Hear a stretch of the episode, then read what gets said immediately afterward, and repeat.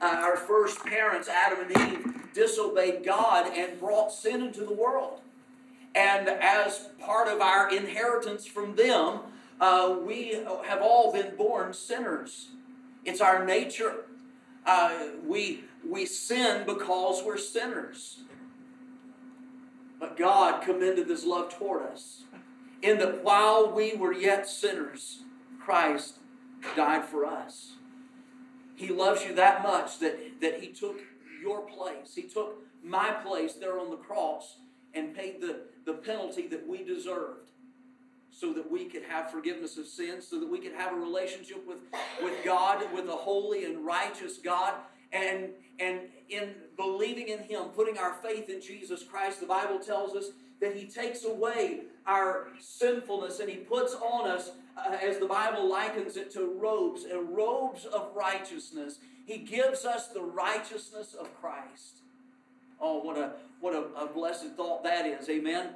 And not, and not only that, Jesus didn't just come to save us, but as I said, He wants fellowship with us.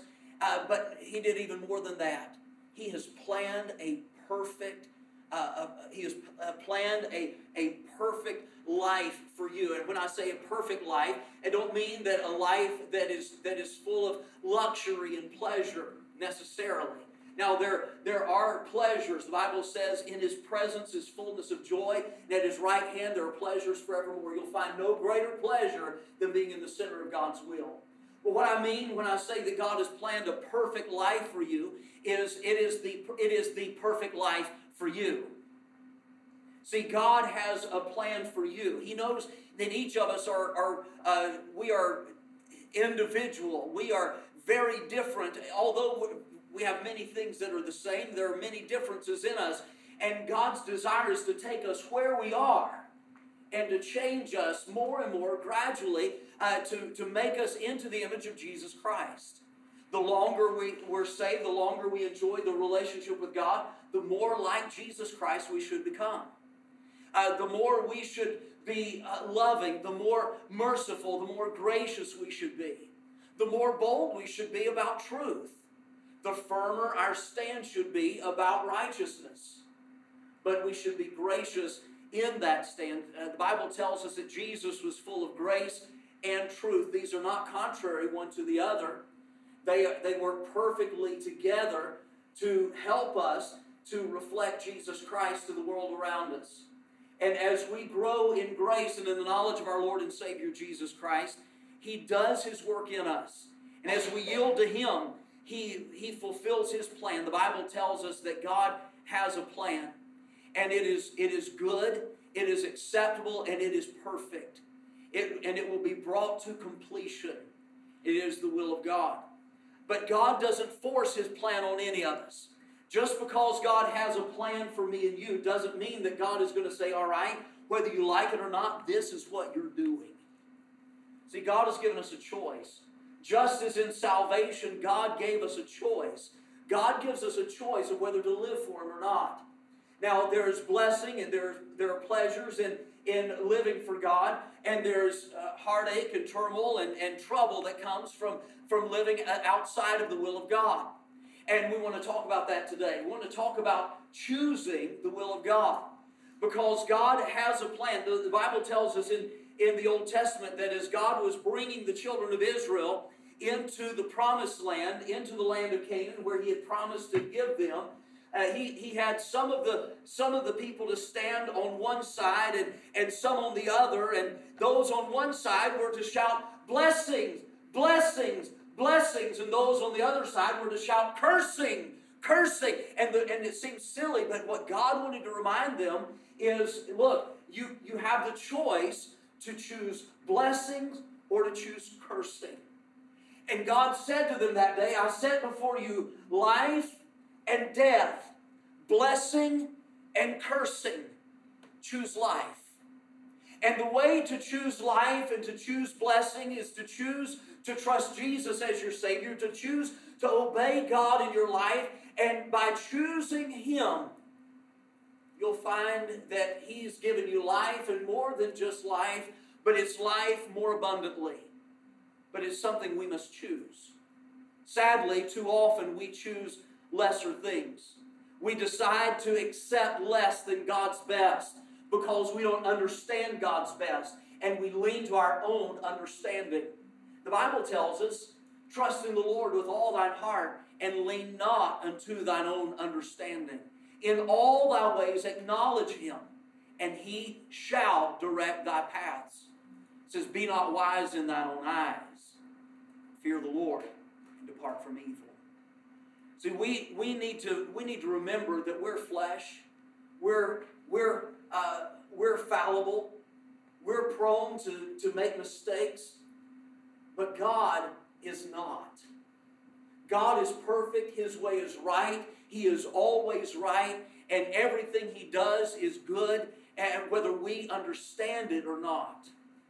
What we need to do is just choose Him. Years ago, there was a, a documentary uh, that was that was uh, put together and, and shown in, in theaters across America, where uh, where the director uh, Morgan Spurlock uh, attempted to show the results of eating of eating fast food for every meal for an entire month. From February 1st to March 2nd of 2003, Spurlock only ate food that he ordered from a uh, from the menu of a particular fast food restaurant chain. The ground rules of his experiment included that within the month's time he had to at least one time order every item on the menu. And every time they offered to supersize it, he had to agree. Now, that, I, I don't know about you, but that does not seem like an appealing experiment to me. I, I get I get stomach aches just thinking about that. But he he decided to do this. So nine times throughout his experiment, throughout that month, he supersized his meal and he ate food from this menu every meal breakfast, lunch, and dinner every day. He would go into his doctor for regular checkups throughout the month, and, and uh, he learned the effects that the diet was having on his body, including depression, which in his, in, this, in his depression, he was convinced that going and eating more of that food, it would help him get out of that funk. He experienced mood swings and fat accumulation in and around his liver. Over the course of the month, his, he gained two, uh, 24 and a half pounds. His body mass increased 13%, and his, his cholesterol skyrocketed. Now, many people who oppose fast food applauded his self sacrifice in order to uh, make a statement and expose the unhealthy side of uh, the fast food industry. Now, critics brushed him off with statements like, well, everybody knows fast food's not good for you, and he chose to eat it, and things like that. Uh, it, it, took him, it took him several months. It's, uh, now, he gained 24 and a half pounds in one month. It took him like over a year, like 14 months or so, to lose all of that. And lots of other, other issues that came along. In recent years, many fast food restaurants have made adjustments to their marketing and menus in an effort to at least appear to be more healthy. So, why, why are we talking about fast food? I thought we were talking about the will of God. Uh, are we saying it's not the will of God that we eat fast food? Well, you've got to determine that for yourself. I'm glad that God gives us that liberty because every once in a while, even I enjoy a Big Mac, right? And uh, and I enjoy going to I enjoy going to these uh, restaurants and getting the French fries. And one of my favorite things is to get waffle fries from Chick Fil A, extra well done. That'll change your life. All right. now I'm sorry you can't go and try that today, right? Closed on Sunday. All right. Uh, now, as you'll remember, we've been talking about uh, how we're not just physical beings, but we're spiritual. And just as our physical body takes in food that we eat and is affected by it in areas of health and weight, and, and, and it also affects us mentally and emotionally in other ways, our spirit consumes whatever we take in, whatever we decide to receive. Now, the hours that we spend consuming content of all kinds, shapes, and molds, it influences us and has its effect on us. Compare the time that you spend reading your Bible and any other type of spiritual intake in a week's time to how much time you scroll social media or you watch television or movies or, or uh, YouTube videos or, or anything like that. Anything that's not edifying spiritually. You might say, well, this, these things don't seem to be right or wrong. And there, and, and there are some things that you could perhaps try to figure out some spot in between. But but are we trying to figure out how mediocre we can be in our Christian lives? Are we wanting to be as strong of, of Christians as we can be?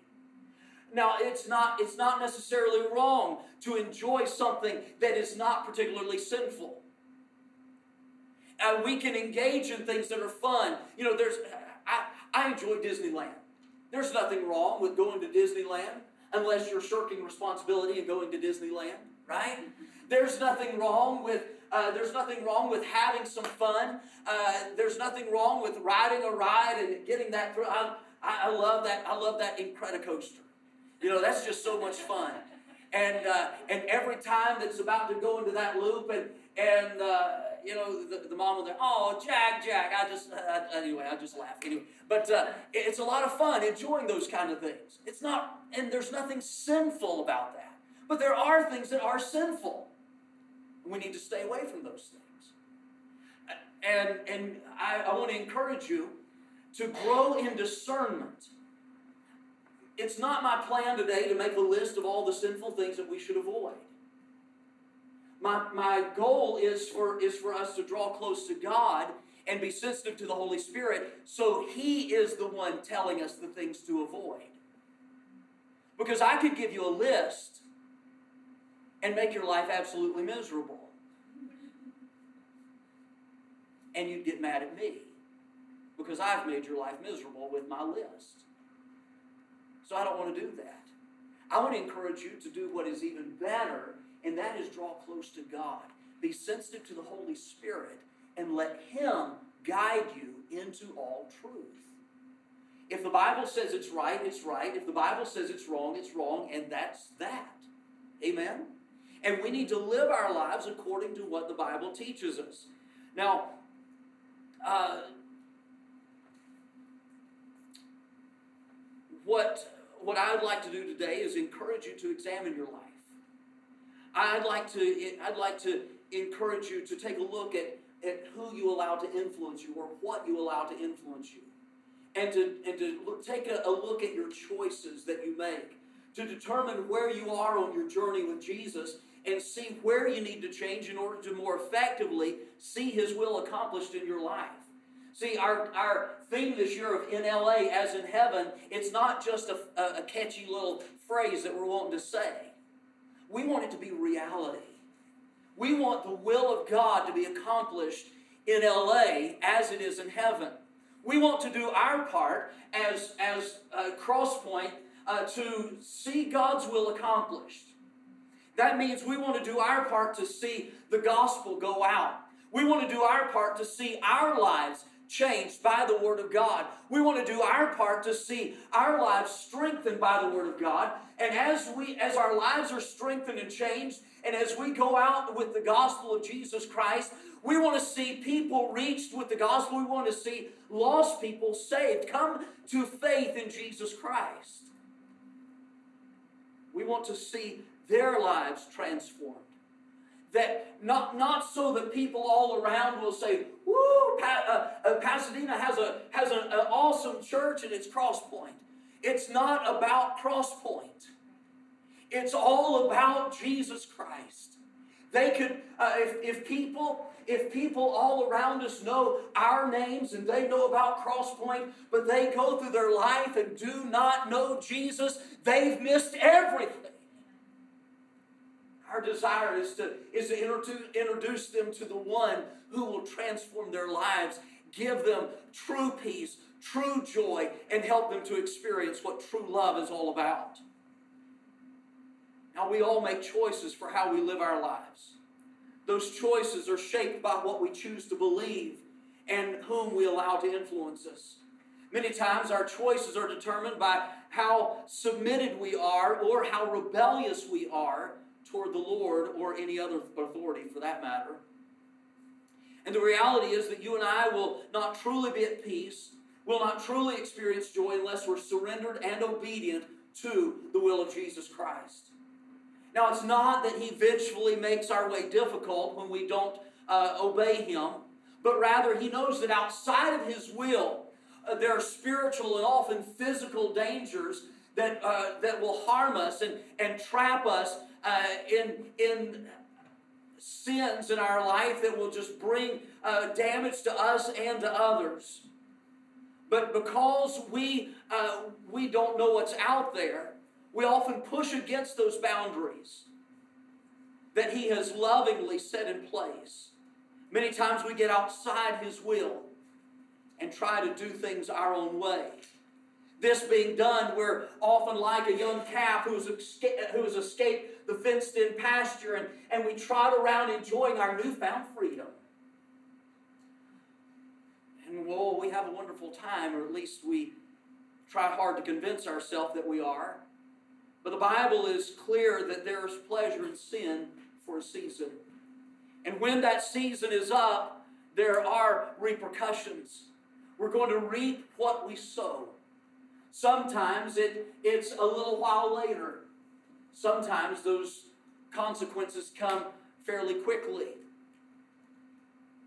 But once those wild oats are grown and we begin to, we, uh, to reap what we've sown, uh, we, we often have the, have the tendency to want to blame God and, and say that God is being mean to us because of those consequences that we, in essence, chose for ourselves. It's like the it's like the the young man who who breaks into a, a house and and robs the house and and as he's fleeing, the police officer overtakes him and arrests him, and the young man wants to get mad at the police officer for arresting him. The police officer is doing his job. The young man is the one that did wrong, and he's facing those consequences.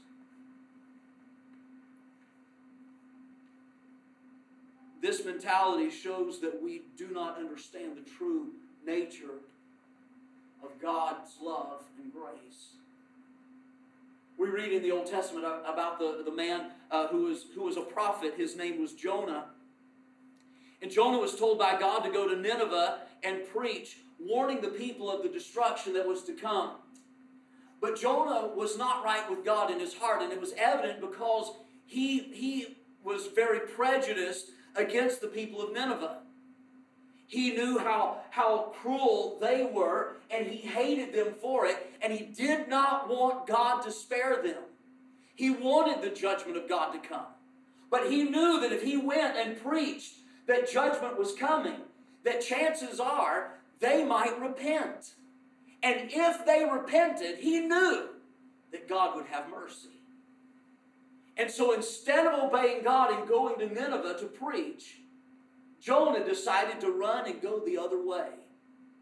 And the Bible tells us he got on board a ship, headed in the opposite direction, but God knew where he was. Even though Jonah went down into the, into the bottom, into the belly of the ship, God knew where he was. He wasn't hiding.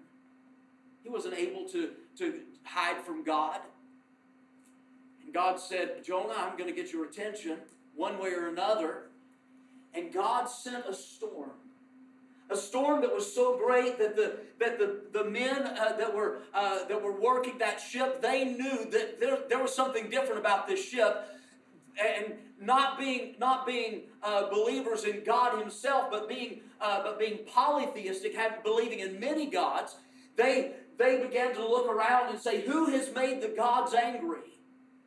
And they called everybody together and they and through a, method they called casting lots, it's kind of like drawing straws. It was determined that Jonah was the one who had, in their words, made the gods angry. And they asked him, Jonah, what have you done? And he said, I am a servant of the Most High God. And he told them that God had told him to go to Nineveh, but in his rebellion he had gone the other way. And, and, they, and he said, The only thing that's going to cause this storm to stop, the only way that your lives are going to be spared is for you to throw me into the sea. And they didn't want to do that, so they tried throwing other things out and tried rowing harder to get to the shore, and nothing was nothing was working. And so finally, at their, the last resort, they took Jonah and they threw him out into the storm, out into the water. And the Bible tells us that when Jonah was thrown out into the water, the water, the storm ceased and it became calm. Now, I don't know about you, but if I was those men on the ship, I would not be inclined to say, hey, the storm stopped. Hey, Jonah, you want to get back in? No. And it doesn't seem that they were inclined to do so either. So Jonah was out there in the, in the water, floating around, and, and he could, God could have let him float out there on the water. God could have let him drown. God could have let him uh, bake in the sun, but the Bible tells us that the Lord had prepared a great fish. I love that. It says Lord had prepared already. He already had it ready because he knew what Jonah was going to do. And the Bible says that, that the great fish, this, this whale, swallowed Jonah alive. Now, sometimes people, people have, have said, you know, this is this is uh, this this can't be true. A whale swallowing a man and him being in the belly of the whale for three days and three nights. That that just is not. That's just not not true. And they, would and uh, the question was asked one time of a, of a preacher uh, by a skeptic. The, the skeptic said, Do you really believe that, that a whale swallowed Jonah and Jonah was in the belly of that whale for three days and three nights? And the preacher said, You know what? I've come to believe the Word of God that if the Word of God said that Jonah swallowed the whale, I believe it. Amen. Amen. hey, because God's Word is true. And we see, we see that God had prepared this fish. Now, some have, have presented it like that this, this, this whale was the punishment of God on Jonah's life. But I believe if you'll look a little closer, you'll see that it's not punishment, but it's grace. It's God giving Jonah grace, God sparing Jonah's life and giving him an opportunity to repent. Oh, he had confessed what he did, or he had admitted what he did when he told the men in the ship that he had rebelled against God. He had admitted it, but admitting is different than confessing. Because confession is agreeing with God. He said what he did, and often we're like that. Yeah, that's what I did. I rebelled against God, but in our hearts we're not ready to repent. And it really seems that that's where Jonah was as well, because uh, he he he told God sorry, and God gave him an opportunity. God knew his heart. God knew what was going on, but God gave him an opportunity to come clean and get totally right with Him. And after three days and three nights in the, in the whale's belly, the Bible tells us that, that that fish came and spit Jonah up on dry land, and Jonah ran to Nineveh. And he entered into the city and began to preach that God was going to send judgment. And just as Jonah had thought would happen, when he began to preach that God is sending judgment, the people of Nineveh began to repent. The Bible says in sackcloth and ashes. They put ashes on their head and wore ragged clothes, and, and, and some might even torn their clothes to show uh, as a sign of repentance. And the king there in Nineveh, he said, he said, Oh, who can tell if God will turn away his wrath from us? And he called for a time of fasting and prayer. He called for a time of repentance in the land and, and the people followed his followed his command followed his lead and, and god had mercy on them and jonah got mad at god began to sulk and was angry with god over his mercy that he showed on the people you know jonah jonah had every opportunity to get right and Jonah, if you, if you, if you look at what God told him to do, we can see that Jonah actually did what God said to do. But even though he did exactly what God told him to do, The reality is, Jonah was still not obedient because his heart wasn't right. His heart wasn't submissive. In his heart, he was still holding on to his hatred. In his heart, he was still holding on to his way. And it was as if he went into, into Nineveh with the idea, you know, God, I'm grateful that you didn't let me drown. I'm grateful that you didn't let me bake out there on the water. I'm grateful that even though the fish, you got fish to swallow me, you know, now I stink. I'm grateful that you spared my life, but I'm going to show you that what I said is true. And after, the, after God spared Nineveh, Jonah said, Isn't this what I said? I said that you were going to spare them. You can tell his heart wasn't right with God.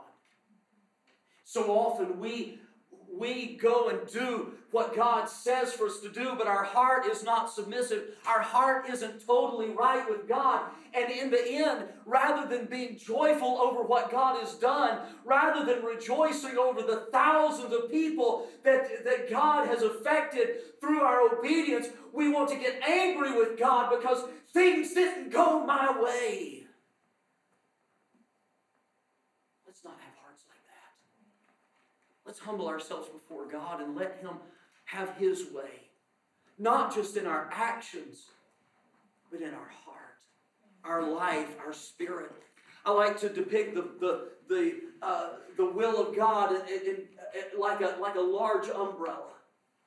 A really big umbrella that, uh, or, a, or a shield that would, that would uh, go over our heads to protect us from all the attacks of the enemy that would come raining down upon us. And as long as we are under that protection of God, there is nothing that God doesn't choose to, uh, to, uh, to affect us that is able to come and touch us.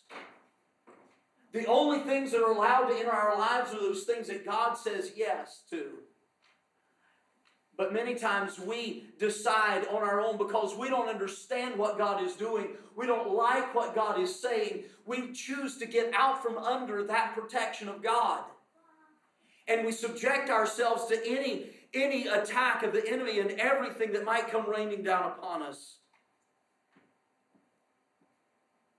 But as Jesus gave us the model prayer, he spoke words that should be the desire of our heart. He said, Thy kingdom come, thy will be done in earth as it is in heaven. Lord, we might see things one way and and believe that, that by doing things this way that, that it would be better. But Lord, you've said for us to do it that way. And although we, we don't understand, we're going to choose your way because your way is always right. That should be our prayer. Lord, you're the one in control and, and you know the end from the beginning and you know, you know, uh, you're all wise, you know everything. You know how it's going to work out if I do this. You know how it's going to work out if I do that. And you know how it's going to work out if I obey you. So, Lord, I want to just obey you. That should be our heart. And if you'll, if you'll notice through Scripture, obedience always comes before the blessings. Blessings will only come after obedience has taken place we cannot expect God to bless us in order for us to obey. It doesn't happen that way. God is commanded, and we need to do what God has called us to do. Thy kingdom come, thy will be done in earth as it is in heaven. Surrender to his will is often an issue with many of us. Okay, let's, let's be honest. It's an issue with all of us, right? Because we want to be in charge. We don't want people telling us what to do. And we'll push back and we'll, we'll buck for our will. And many times, even when we pray, if you'll be honest, even when we pray, we try to convince God for our will to be done. We want it so badly often that we figured out all the reasons and it must be our way. And, and, and then we convince ourselves that because we figured this out, and that this seems to be best to us, that this is obviously God's will when it's not necessarily His will. what we need to do is we need to we need to set aside our desires and our plans and we need to get alone with God and open up his word and begin to read it and begin to pray and get in touch with God and find what his will is. Now remember this, his will is not like a, a game of, of hot and cold, you know, where, where he's hidden something. He's hidden his will and, and we're looking for it. Where? Oh, you're cold. Oh, you're getting a little warmer. Oh, you're warmer, warmer. Oh, you're hot. No, no. All right. Oh, you're burning up. You're burning up. Oh, no, you're cold. You know, it's not like that. God's will is His desire for your life. It's what He wants for you. And as you draw close to Him and as you pray and you ask Him, He will reveal His will to you. Now, His will is not going to be, it's not going to be like, like, I'm now speaking to you and I'm going to reveal to you. You know, it's not going to be like that. It's not going to be like, you're going to know His will. But you're going to know in your heart the direction that God is leading. The Bible says it is God which worketh in you both to will, that means to want to, and to do His good pleasure. As you're submitted to Him, He will put in you a desire to do something. And then He will enable you to do it. See, back in back in 1995 as as I I had grown up in church and I uh, my dad was a, was an assistant pastor in the church I, I grew up in I, I was taught that the will of God was so important and so I began to seek the will of God and I began to pray and say, God, I want to do your will. I want to know what your will is for me. And Lord, whatever you say, I'll do it. I wanted to do God's will desperately from my heart. And so I began to pray and open myself to God. And I went to my pastor and I said, Pastor, what, what, how am I going to know God's will? And he said this. He said, Philip, if you will do what you know to do, if God wants you to do anything different, he'll show you. I was like, well, that's not what I was looking for. I wanted you to tell me what God's will was for me. And, and so uh, time after time, I would go to him and he'd, and he'd tell me the same thing. You know, like I said before, do what you know to do. And if God wants you to do anything more, anything different, He'll show you. So one day, one day we were uh, we were there at, at the church, and I uh, and I was I was always involved in the music program at our church as I grew up, but I was never really one to like to stand before people and talk. I know that's surprising because I say a lot of words now, but I, I, I always wanted to kind of be, you know, in a supporting role, uh, perhaps, or something, but but never to be the, the man out front. And and as it as it turned out that evening, um, my sister and my pastor's son and I were we were singing a song in church, and the song was the old hymn "Cleanse Me," and it says, "Search me, O God, and know my heart." And one of the verses it says, Lord, take my life and make me wholly thine. As I began to sing those words, that is all that was able to come out of my mouth, that phrase. In that moment, I can't explain it to you, other than to say, God put in my heart a desire to stand before people and proclaim the Word of God. I'm still waiting on the enablement. uh, no, he, he works in us and enables us to do His will. And I'm thankful for it. When, when I was pastoring in Georgia and God called our family to come out here, I had heard about, about the, the large uh, populations out west with not enough churches to keep up with the, with that population and I began to I began to pray God send somebody. And that that day uh, in September of 2014 as I knelt on my knees there in Acworth Georgia at the front of the church I, I began to pray and I said Lord uh, would you send somebody? And in that moment he spoke to my heart and he and I knew because he gave me a desire for me and my family to come out west and plant a church and he, he has revealed his will through the desire and the enablement. And that's what he'll do for you. Now, his will is, is, is not always, uh, it, it's not always just big things like him calling me to preach the word of God or him calling me out west. Sometimes his will is for you to give a, a witness to somebody there uh, next to you at the gas station. And you might say, well, you know, I don't necessarily want to do that. You know, God told Jonah to go and preach, and Jonah didn't want to do that. But here's the thing as you are drawing close to God and you are seeking Him, He'll reveal His will and He'll give you that desire. Because our desire, above all, should be to please Him who has called us and saved us. Now, to attempt to bring God into agreement with our will is to keep ourselves as Lord of our lives. Even partial compliance, wanting God to meet us halfway, is not being surrendered to God. We're either surrendered completely or not at all. Matthew 6 24 says, No man can serve two masters, for either he will hate the one and love the other, or else he will hold to the one and despise the other. You cannot serve God and mammon. What we need to remember is that God's will is what is right.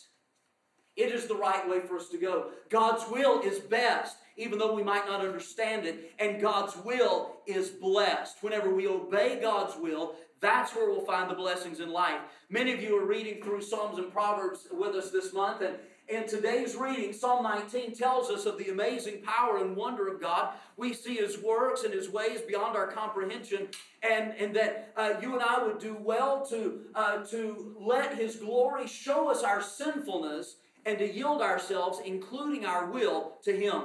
That's what Psalm 19 tells us in uh, verse 14 of that, that chapter, it says, Let the words of my mouth and the meditation of my heart be acceptable in thy sight, O Lord, my strength and my redeemer. With these things in mind, I know that was a long introduction. I'm going to try to hasten things right along through the rest of the message. I want to share with you three choices that we should make uh, to set us in the center of God's will for our lives. Number one is decide.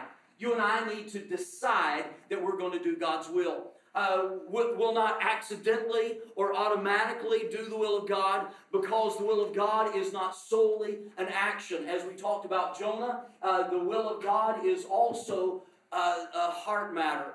The heart of the matter is always a matter of the heart. Uh, and so we want to we want to get our heart in tune with God. We want to uh, obey Him in humility, uh, and we decide from our heart to do the will of God. Whether we serve God or anything else, Scripture calls us to decide. In Joshua chapter 24, verse 14 to 15, Joshua stands before the children of Israel and he says, Therefore, fear the Lord and serve him in sincerity and in truth.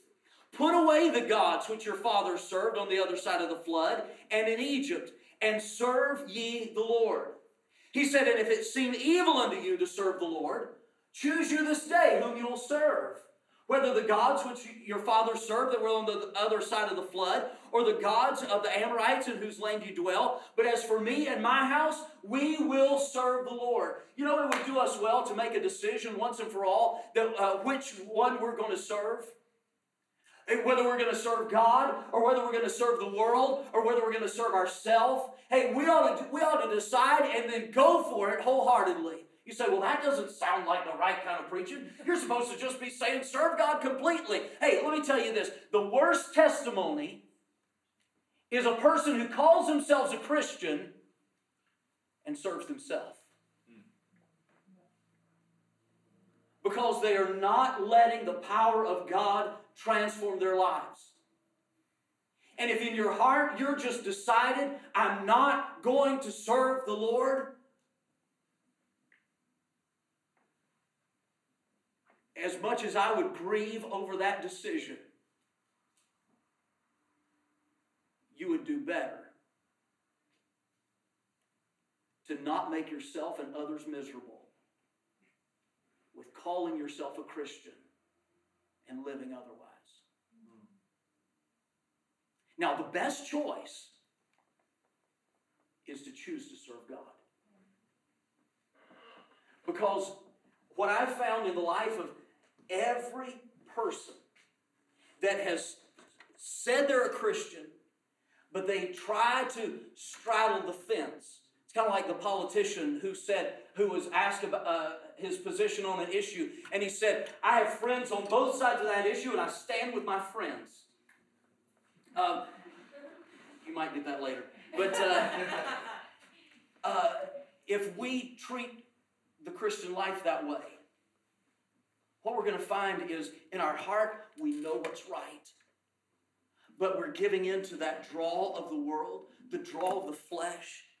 And we seek after these temporal pleasures, and they are, there is pleasure in sin for a season, and we try to enjoy those. But because we want to hang on to Christianity and hang on to the world, we're caught in between, and we're just miserable. Best thing to do. The Bible says you cannot serve God and mammon. You can't serve God and money. You can't serve God and temporal things. You cannot serve God and this world. You need to choose this day whom you'll serve. Now, that may not be popular preaching, and it's certainly not the kind that's going to attract a ton of, of, of uh, followers on social media or anything like that, probably. But I believe that Joshua Joshua's onto something, and we need to make a decision. Let's stop straddling the fence and let's choose to. Hey, I want to encourage you, just as Joshua did at the beginning of his statement here, choose to serve God. Now, serve the Lord with all your heart. Put away those other gods. Put away those, those uh, things of the world, the flesh and the devil. Put away those things that are going to draw you away from, uh, from faithfulness to God and serve God. But if you're just not going to, if you're not going to put those things away, then maybe stop calling yourself a Christian. Stop, stop trying to do the Christian thing too, because you're going to be miserable.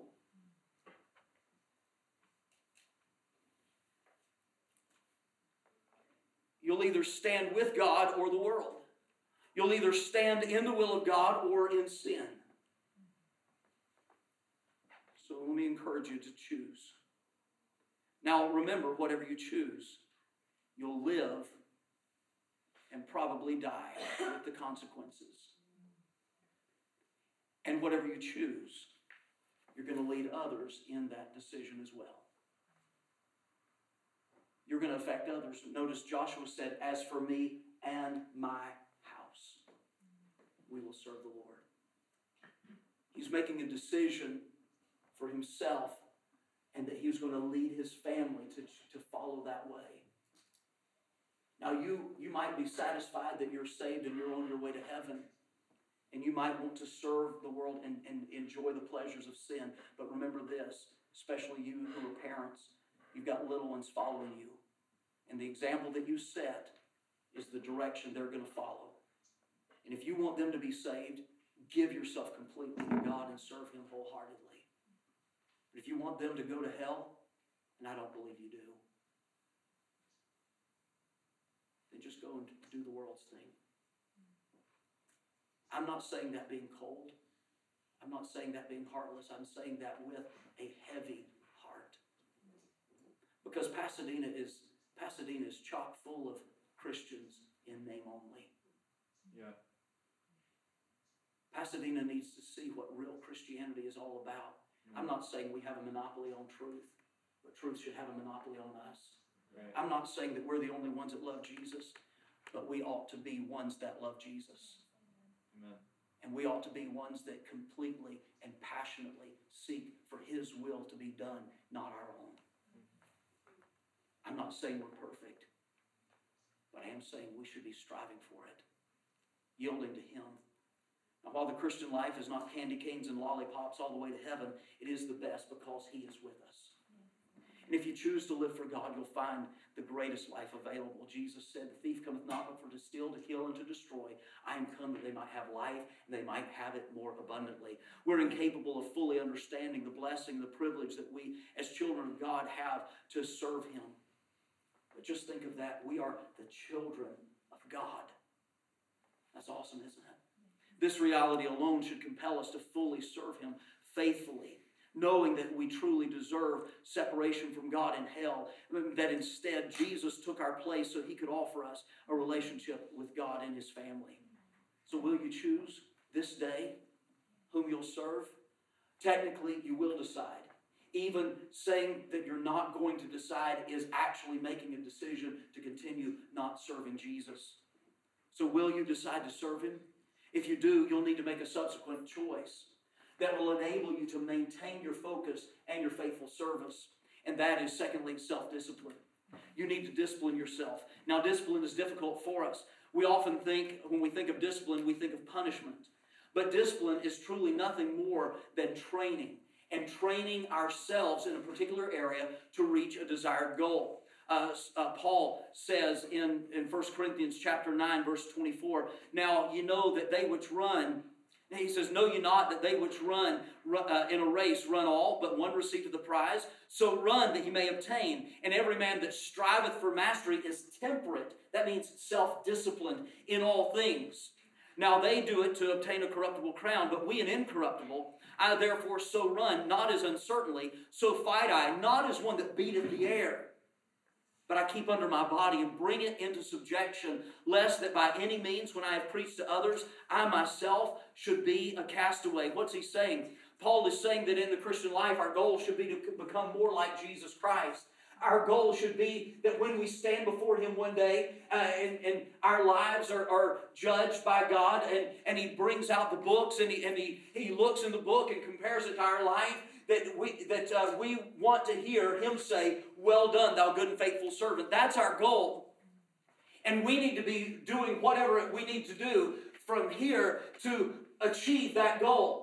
We need to lay off the things that are going to hinder us from hearing well done. We need to add things to our life that are going to enable us to hear well done. This commitment requires a steady diet of the Word of God and faithful, humble obedience to Him. Jesus said if we're to be His disciples, that we we need to continue in His Word. This doesn't mean that we're reading the Bible every minute of every day, but it does mean that His Word has preeminence in our lives, that it governs our decisions and the direction for our life. And th- this is not easy because it goes, it goes entirely against our human nature we uh, we're prone to you know many of us we, we want to we want to get up and we want to go and just get things done and we have our schedule so packed full of everything that that you know I, I just don't have time to read my bible but if you don't have time to read the bible you're just too busy we, we, we need this because we're more than just physical. We are spiritual beings, and this is our spiritual food. We need to, we need to detach from the things of the world and draw close to God and realize our dependence upon Him so we're yielding to His authority and His will. This means intentionally doing things that remind us that we need God and the flesh is not to be in control. Notice Paul said in that verse, he said, uh, that I bring my body into subjection. Many of us, our belly tells us what to do. You notice we schedule our day around our meals, don't we? We, we schedule our life around our appetite. And we and we we work and work and work and, and the whole time we're working, we're thinking, oh, it's only two more hours till I get to have my lunch break.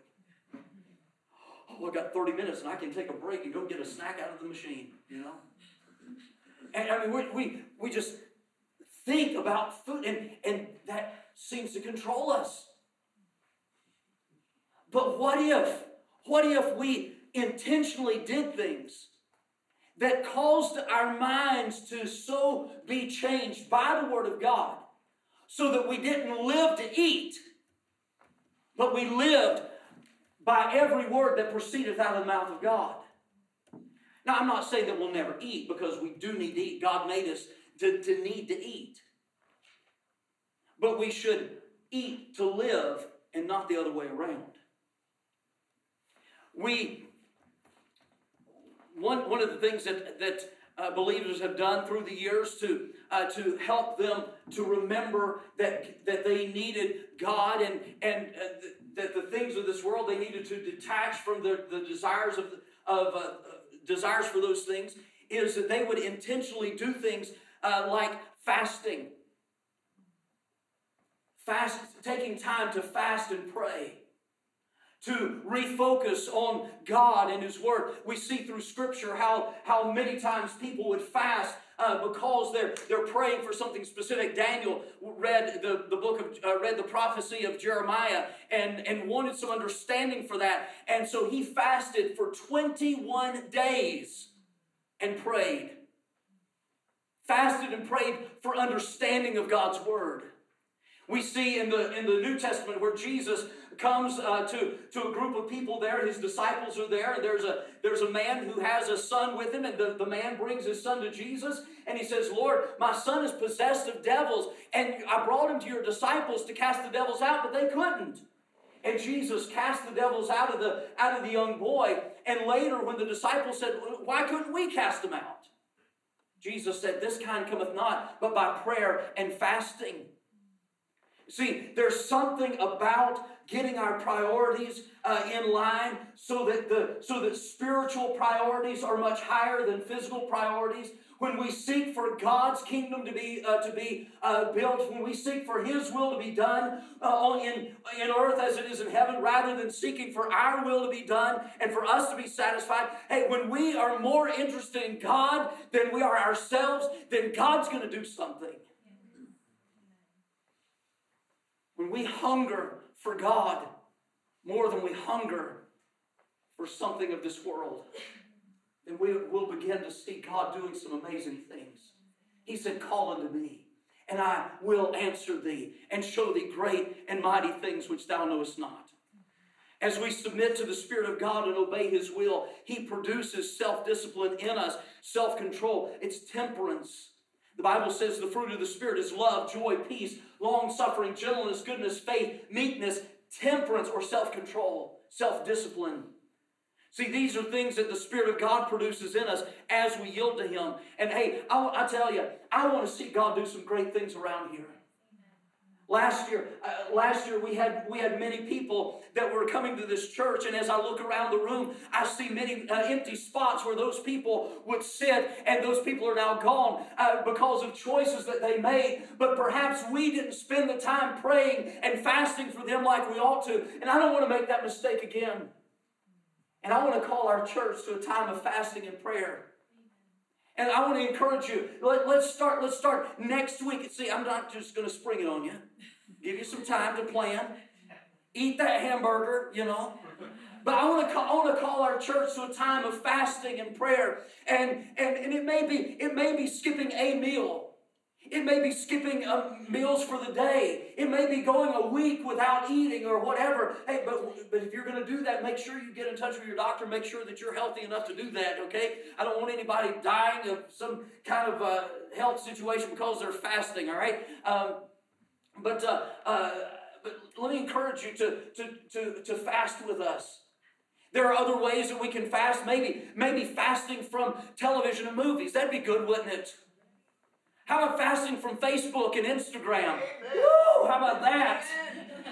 That hey, that'll encourage you. You might find yourself more joyful when you're not trying to see how many people have liked your post. And you see six, and you're like, oh, it wasn't seven. right? Hey, let's let's take some time to refocus our hearts and our minds on God. There are many wonderful benefits of fasting and prayer. Fasting is essentially not eating for a set amount of time or not having some form of intake for a set amount of time and, and focusing on the will of God being accomplished. I want to see God do some great things. This biblical practice is far too often neglected by the people of God, and we wonder why we have a lack of spiritual power. It's not because God's not able, because we were perhaps too self willed to fully rely on Him. I mentioned people who are gone, and I, I pray that through our fasting and prayer that many of them will come back. And I want to pray for you during the time of fasting and prayer, and I want to ask you to pray for me. Because Satan is on the warpath, and he's coming for you, and he's coming for me. Now, he can't have our soul once you've trusted Jesus as your Savior. He can't have that. Praise the Lord for that. But if he can render you ineffective in the ministry, then he's been successful. But I'd love to see many of our brothers and sisters in Christ who are struggling, who are rebellious, who are wayward, turn back to a passionate commitment to Jesus Christ. I'd love to see many of those for whom we've prayed come to trust Jesus as their Savior. I'd love to see uh, the strongholds that Satan has on the hearts and minds of the people of this city torn down. I'd like to see a move of God, of God so great that there's no question that God Himself is the one doing the work and a work that goes beyond the walls of this auditorium and reaches beyond uh, our lives to the hearts of men and women, boys and girls throughout Pasadena and Alhambra and Altadena and even throughout Los Angeles. We want His will in LA as it is in heaven. Jesus said He would build His church and the gates of hell would not prevail, but for too long the church has relied upon a few of its members I'm not talking about the crosspoint itself necessarily, but maybe we've been guilty. But the church as a whole has relied upon a few of the members of, of the body of Christ to do the work. And, and many of those members have, have taken upon themselves uh, the responsibility, like it all rises and falls on us, and we failed to rely upon God to do His work of building His church, and we've tried to do God's work for Him, and we failed because we can't do God's work for Him. Only He can do His work. The success of the church is dependent upon our obedience to Jesus Christ and our reliance upon Him. The work He's called us to do is beyond our capabilities in the flesh. However, with His power and with His wisdom, following the guidance of the Holy Spirit, we can see the work of Jesus Christ as the church of the living God. We can prevail against the enemy. We can prevail against the principalities and powers, the rulers of the darkness of this world, the spiritual wickedness in high places. And the Bible is clear this is not human beings, this is a spiritual battle. And in order for this to happen, the people of God must turn our focus back to Jesus Christ. We must desire His will above everything else.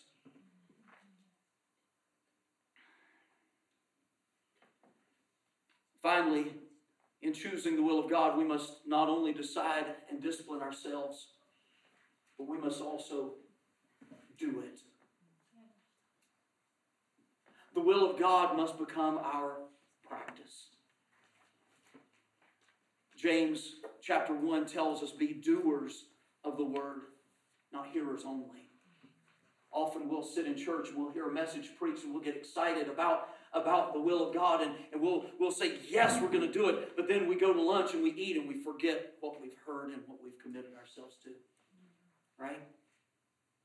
We go sit down to watch the football game and, and we get more interested in the football game and so we forget what God did in our hearts.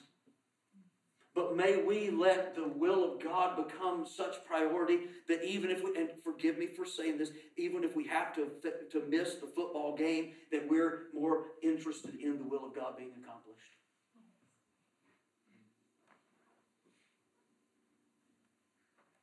This doesn't mean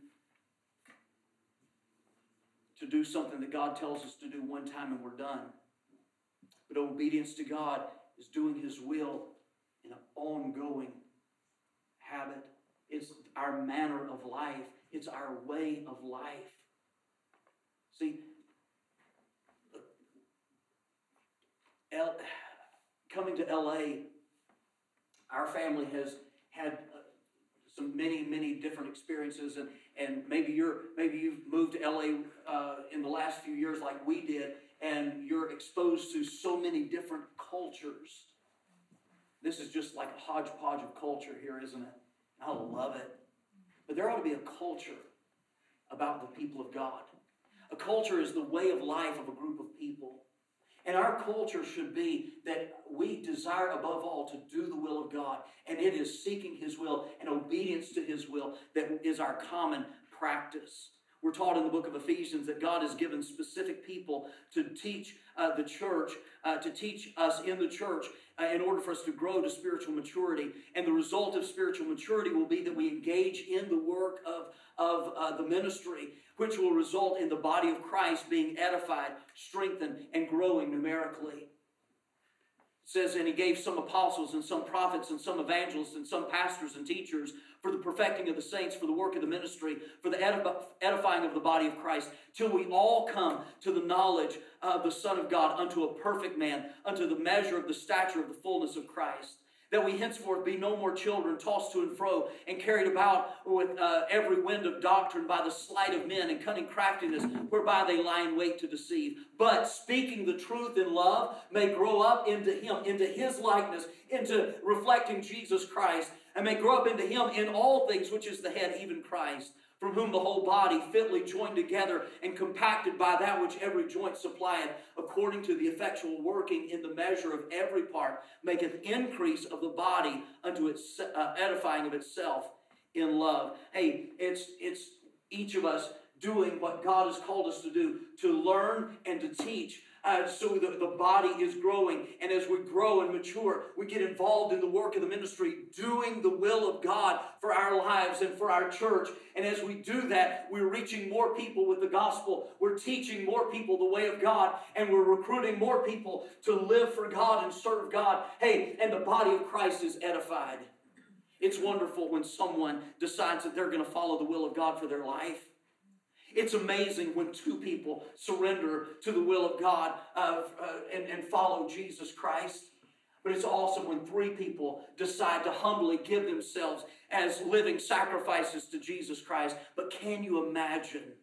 Can you imagine what it would be like if the majority of us, or even all of us, just said, God, today, once and for all, and, and from now on, every day from here on out, I'm going to choose to do your will. I choose to obey you. I choose to follow your will for my life.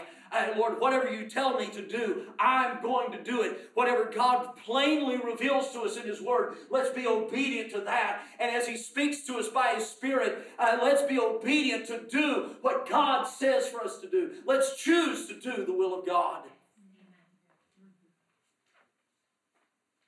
We as believers must realize that the will of God is what is truly best for our lives. We need to choose it. We need to discipline ourselves and do it. This is a lifetime commitment for the one who committed his life to us. I'm ready to see the great things he has in store for us this year. What about you? Yeah. Will you choose the will of God? Amen. Now, for some, you may not have a relationship with Jesus Christ. His will for you begins with faith in Him. For God so loved the world that He gave His only begotten Son, that whosoever believeth in Him should not perish but have everlasting life. If you realize that you have a, a need for Jesus, and you do if you've never trusted Him, you do need Jesus in your life you do need Him to forgive you of your sins and save you and give you a relationship with God. If you don't have that, that's what you need today because without that, you will spend eternity separated from God. But with Jesus in your life, you'll have a relationship with God. You'll have the Holy Spirit to lead you and guide you and teach you. You'll have the church to help you to grow in your walk with Jesus. That's what He wants for you. Hey, will you come to Him and find that peace that passes all understanding? Find the best friend that you've ever had? Will you do the will of God?